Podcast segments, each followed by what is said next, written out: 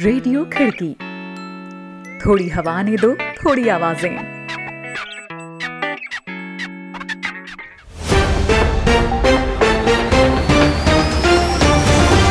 आज है 12 अगस्त दिन बुधवार। खिड़की इंटरनेशनल बुलेटिन में अभिवादन स्वीकार करें भारतीय जोशी का। एक नज़र दुनिया भर की खास खबरों पर। दुनिया की पहली कोविड 19 वैक्सीन को रूस की मंजूरी। लेकिन डब्ल्यू ने कहा मूल्यांकन के लिए नहीं है पर्याप्त जानकारियाँ। डेमोक्रेट उम्मीदवार जो बाइडेन ने कामेला हैरिस को बनाया उपराष्ट्रपति पद के लिए अपना उम्मीदवार। ट्रंप ने कहा कमज़ोर है उम्मीदवार Harris. She did very, very poorly in the primaries, as you know. She was expected to do well, so I was a little surprised that he picked her. Lebanon में सरकार के इस्तीफे के बाद भी नहीं थम रहा जनता का आक्रोश। प्रदर्शन जारी। ब्रिटेन में हो रही है गांधी के चश्मे की नीलामी। पचास हज़ार डॉलर पार पहुँची बोली। रहेंगी दुनिया भर की और भी अहम खबरें तो बने रहें बुलेटिन में भारती जोशी के साथ।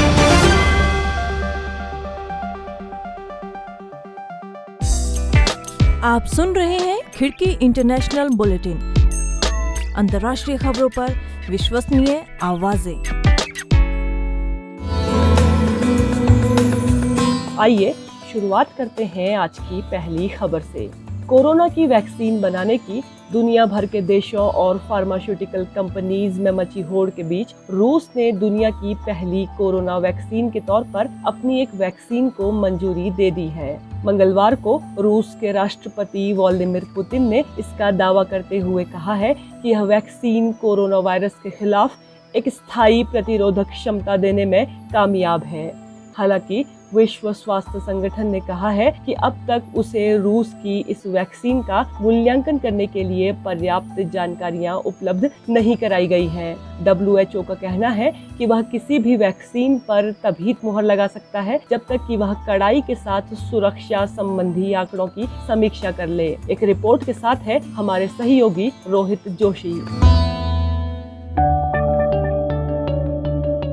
रूस ने दुनिया की पहली कोरोना वायरस वैक्सीन बनाने का दावा किया है और रूस के स्वास्थ्य मंत्रालय ने इसके इस्तेमाल को मंजूरी दे दी है। खुद राष्ट्रपति व्लादिमीर पुतिन ने मंगलवार को इसकी घोषणा की और इसे दुनिया में बनी पहली कामयाब कोरोना वायरस वैक्सीन बताते हुए कहा कि यह वैक्सीन कोरोना वायरस के खिलाफ एक स्थायी प्रतिरोधक क्षमता देने में सक्षम है। गामालेया इंस्टीट्यूट की ओर से तैयार की गई इस वैक्सीन का इस्तेमाल खुद उनकी बेटी में भी किया गया है।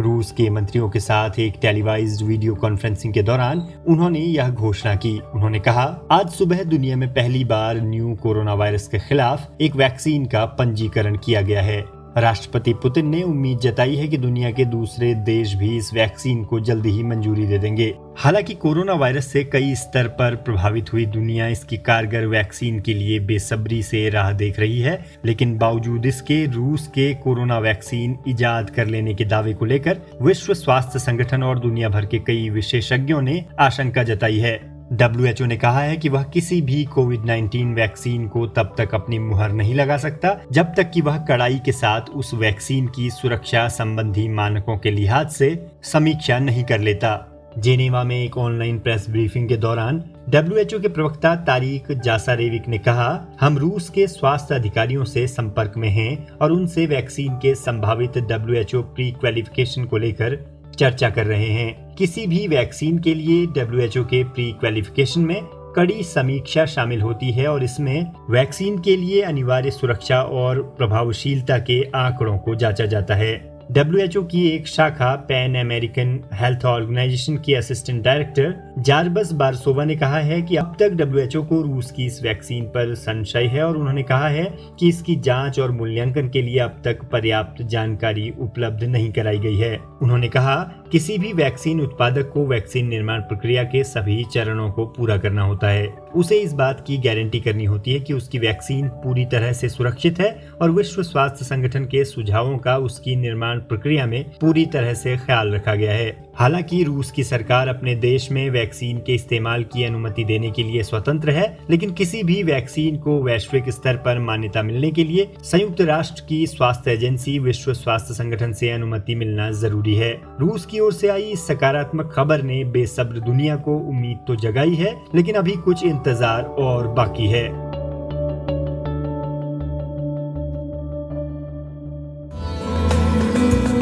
अमेरिकी राष्ट्रपति चुनाव में डेमोक्रेटिक पार्टी के उम्मीदवार जो बाइडेन ने सांसद कामेला हैरिस को उपराष्ट्रपति पद के लिए अपना उम्मीदवार बनाया है।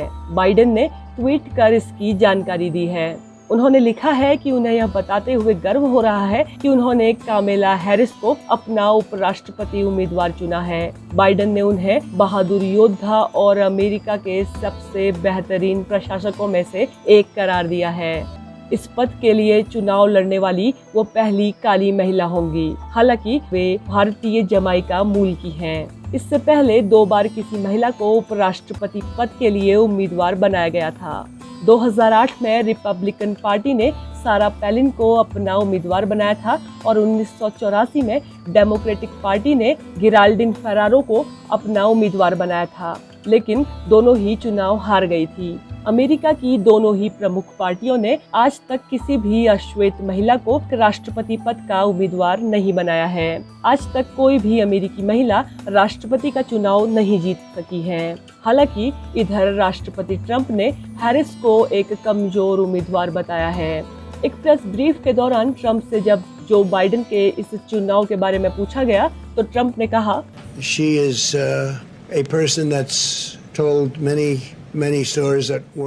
वे एक ऐसे इंसान हैं जिन्होंने कई ऐसी बातें कही हैं जो कि सच नहीं थीं।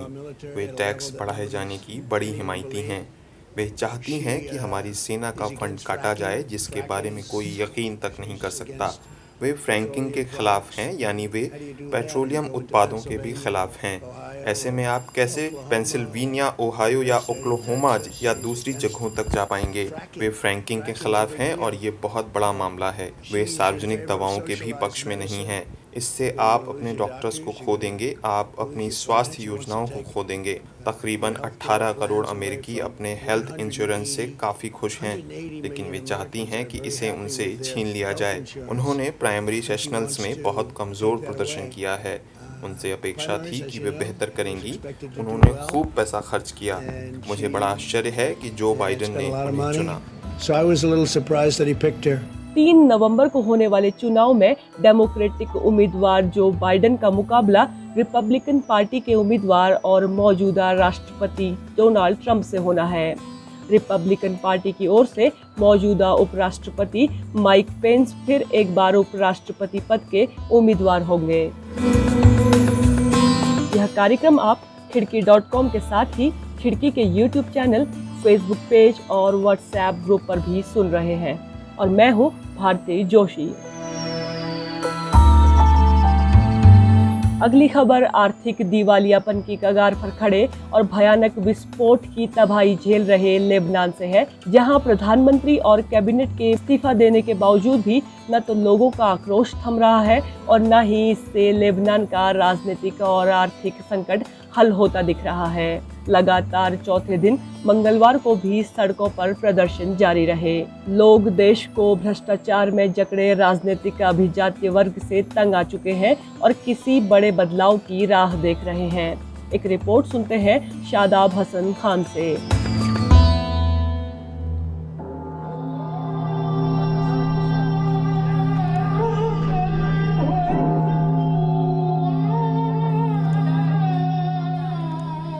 आवाज़ें हैं मुस्लिमों के अजान और ईसाइयों के चर्च के घंटों की।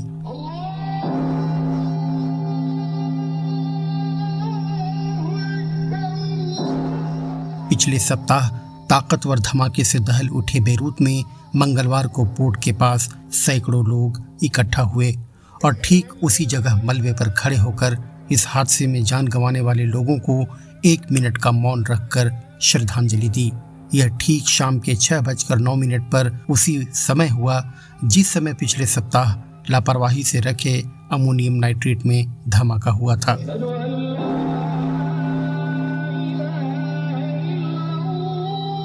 लेबनान में जारी राजनीतिक और आर्थिक संकट के बीच प्रधानमंत्री हसन दियाब के इस्तीफा देने के बाद देश को नए और युवा नेतृत्व की ज़रूरत है। पिछले सप्ताह हुए ताकतवर धमाके और देश की दुर्दशा के लिए वर्तमान सरकार और भ्रष्ट राजनीतिक अभिजात वर्ग को जिम्मेदार मानने वाली लेबनान की जनता का आक्रोश सरकार के भंग होने के बाद भी शांत नहीं हुआ है। वे मानते हैं कि इससे समस्याओं का हल नहीं निकलने वाला। प्रदर्शनकारियों के हाथों में अब भी वो पोस्टर देखे जा सकते हैं, जिनमें लिखा है कि सरकार के हटने से कुछ नहीं बदलेगा। लगातार चौथे दिन मंगलवार को भी सड़कों पर विरोध प्रदर्शन जारी रहे।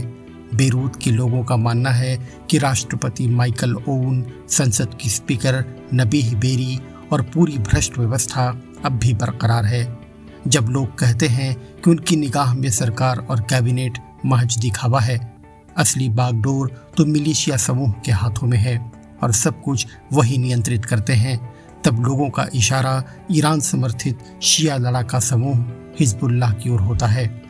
बता दें कि पिछले साल अक्टूबर में सोशल मीडिया के इस्तेमाल पर टैक्स लगाए जाने के बाद भड़के जनाक्रोश को फौरी तौर पर शांत करने के लिए हसन दियाब को इस वर्ष जनवरी में प्रधानमंत्री बनाया गया था। इससे पहले वह विश्वविद्यालय में अध्यापन करते थे। पर्दे के पीछे से नियंत्रण रखने वाली ताकतों ने अपने लोगों को नई कैबिनेट से दूर रखा था। इस बीच संयुक्त राष्ट्र ने कहा है कि विश्व खाद्य कार्यक्रम की ओर से फ़िलहाल लेबनान को पचास हज़ार टन आटा भेजा जा रहा है ताकि खाने की कमी न हो। इसमें से साढ़े सत्रह हज़ार टन दो सप्ताह में पहुँच जाएगा। तबाह हुए पोर्ट को ठीक करने की कोशिश की जा रही है ताकि खाद्य सामग्री लाई जा सके। प्रधानमंत्री हसन दियाब ने अपनी कैबिनेट का इस्तीफा देते हुए धमाके के लिए देश के अंदर मौजूद भ्रष्टाचार को जिम्मेदार ठहराया था।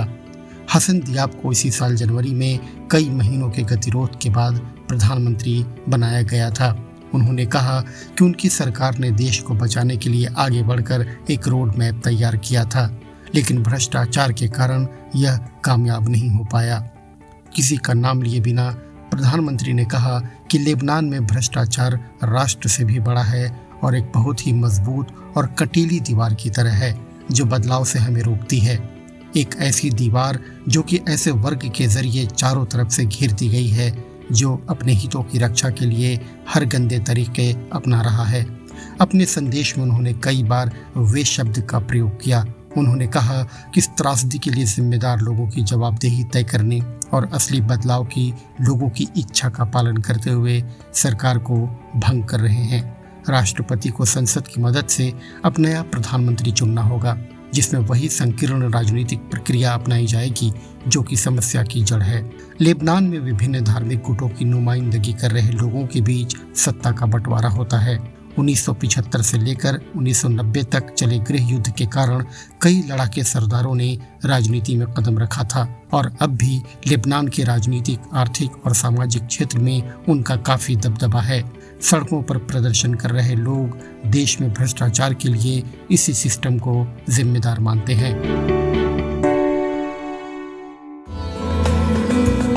हांगकांग में 6 सितंबर को होने वाले लेजिस्लेटिव काउंसिल के चुनाव को चीनी सरकार ने कोरोना वायरस महामारी का हवाला देते हुए एक साल के लिए स्थगित कर दिया है। साथ ही यह फैसला लिया गया है कि मौजूदा काउंसिल का कार्यकाल अगले साल के लिए बढ़ाया जाएगा। यह फैसला चीन की top lawmaker body National People's Congress की स्टैंडिंग कमेटी ने शनिवार को शुरू हुए अपने एक चार दिवसीय सत्र के बाद लिया है। इस सत्र में इस बात पर चर्चा हुई कि क्या हांगकांग की मौजूदा लेजिस्लेटिव काउंसिल के कार्यकाल को बढ़ाया जाए या फिर कार्यकाल के बाद पैदा होने वाले संभावित पॉलिटिकल वैक्यूम को भरने के लिए नई ट्रांजिशनल बॉडी को नियुक्त किया जाए। मौजूदा काउंसिल का कार्यकाल 30 सितंबर को खत्म होने जा रहा है। मंगलवार को इस बैठक के बाद चीन के सरकारी ब्रॉडकास्टर सीसीटीवी ने बताया है कि कमेटी ने यह फैसला लिया है कि मौजूदा लेजिस्लेटिव काउंसिल ही अगले साल अपने दायित्वों को बरकरार रखेगी। यह व्यवस्था तब तक जारी रहेगी जब तक नई काउंसिल गठित नहीं हो जाती है। पिछले महीने हांगकांग में नए राष्ट्रीय सुरक्षा कानून के लागू किए जाने के बाद हांगकांग के इन चुनावों को काफ़ी महत्वपूर्ण माना जा रहा था। हांगकांग में चीन का विरोध करने वाले गुटों ने आरोप लगाया है कि चीन कोरोना वायरस का बहाना बनाकर हांगकांग के चुनाव को टाल रहा है। उनका आरोप है कि चीन को डर है कि यह चुनाव हांगकांग के लिए लाए गए उसके राष्ट्रीय सुरक्षा कानून के खिलाफ एक प्रतीकात्मक रेफरेंडम की तरह हो सकते हैं। विपक्षी नेताओं ने चीन के इस फैसले का विरोध किया है और चुनाव को जल्द से जल्द कराने की मांग भी की है। इधर नए राष्ट्रीय सुरक्षा कानून के तहत हांगकांग में हुई सबसे हाई प्रोफ़ाइल गिरफ्तारी के मामले में मीडिया टाइकून जिमी लाई को एक दूसरे pro democracy activist Agnes Chow के साथ जमानत पर रिहा कर दिया गया है। लाई को बुधवार की सुबह ही रिहाई मिली है। समर्थकों ने लाई की रिहाई के बाद उनका स्वागत करते हुए नारेबाजी की। हालाँकि, अपनी रिहाई के बाद उन्होंने कोई बयान नहीं दिया है। लाई को तीन लाख हांगकांग डॉलर्स चुकाने के बाद जमानत दी गई है।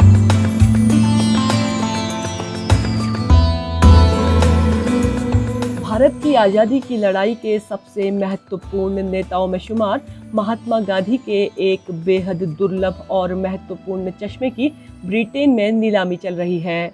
पिछले हफ़्ते सोमवार को दक्षिण पश्चिमी इंग्लैंड में ईस्ट ब्रिस्टल ऑक्सन्स के लेटर बॉक्स में सोने की परत चढ़ा यह चश्मा आया था, जिसके साथ एक पत्र नत्थी था जिसमें लिखा था, यह चश्मा गांधी का है, मुझे कॉल करें। ऑक्सनर एंड्रयू स्टोव ने इस बारे में स्काई न्यूज़ से बात करते हुए बताया, यह चश्मा गांधी की समग्र छवि का एक बेहद अहम हिस्सा रहा है। यह एक बेहद दुर्लभ और महत्वपूर्ण चश्मा है। उन्होंने कहा कि जब हमें यह चश्मा मिला और हमने इसकी तफ्तीश की तो पता चला कि वाकई यह चश्मा एक ऐतिहासिक खोज है। मैंने उन सज्जन को फ़ोन किया तो उनका कहना था कि अगर यह चश्मा काम का नहीं है तो इसे फेंक दीजिए। लेकिन जब मैंने उन्हें यह बताया कि यह पंद्रह हज़ार पाउंड का है तो मुझे लगता है कि वे कुर्सी से तकरीबन गिर पड़े। ऑक्सन हाउस ने कहा है कि इस चश्मे को गांधी ने इस व्यक्ति के चाचा को यादगार और उपहार स्वरूप दिया था। व्यक्ति के मुताबिक, यह वाकया तब का है जब उसके चाचा 1910 से 1930 के बीच दक्षिण अफ्रीका में एक ब्रिटिश पेट्रोलियम में काम किया करते थे। भारत में आज़ादी के आंदोलन से जुड़ने से पहले गांधी ने दक्षिण अफ्रीका में एक वकील के तौर पर काम किया था। इस चश्मे की नीलामी 21 अगस्त को ऑनलाइन की जाएगी। लेकिन इसके लिए लगी बोलियाँ पहले ही अब तक करीब पचास हज़ार डॉलर यानी तकरीबन साढ़े सैतीस लाख रुपए तक जा पहुँची है।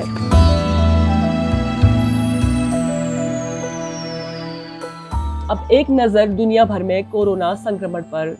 वर्डोमीटर्स डॉट इन्फो की वेबसाइट के अनुसार दुनिया भर में कोरोना संक्रमण की तादाद दो करोड़ पाँच लाख एक सौ चौवालीस पहुँच गई है।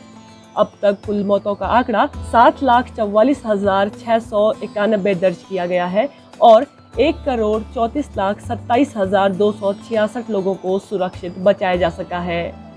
यहाँ बताए गए सारे आंकड़े वर्डोमीटर्स डॉट इन्फो से लिए गए हैं।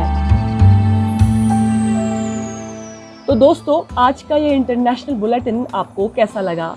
इस बारे में ज़रूर कमेंट करें। आप जिस भी प्लेटफॉर्म पर खिड़की को सुन रहे हैं लाइक और शेयर करना ना भूलें।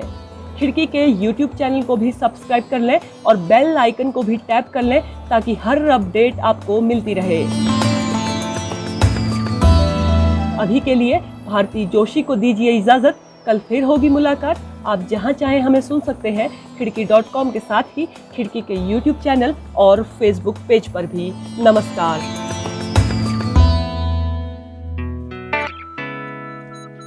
रेडियो खिड़की थोड़ी हवा ने दो थोड़ी आवाज़ें।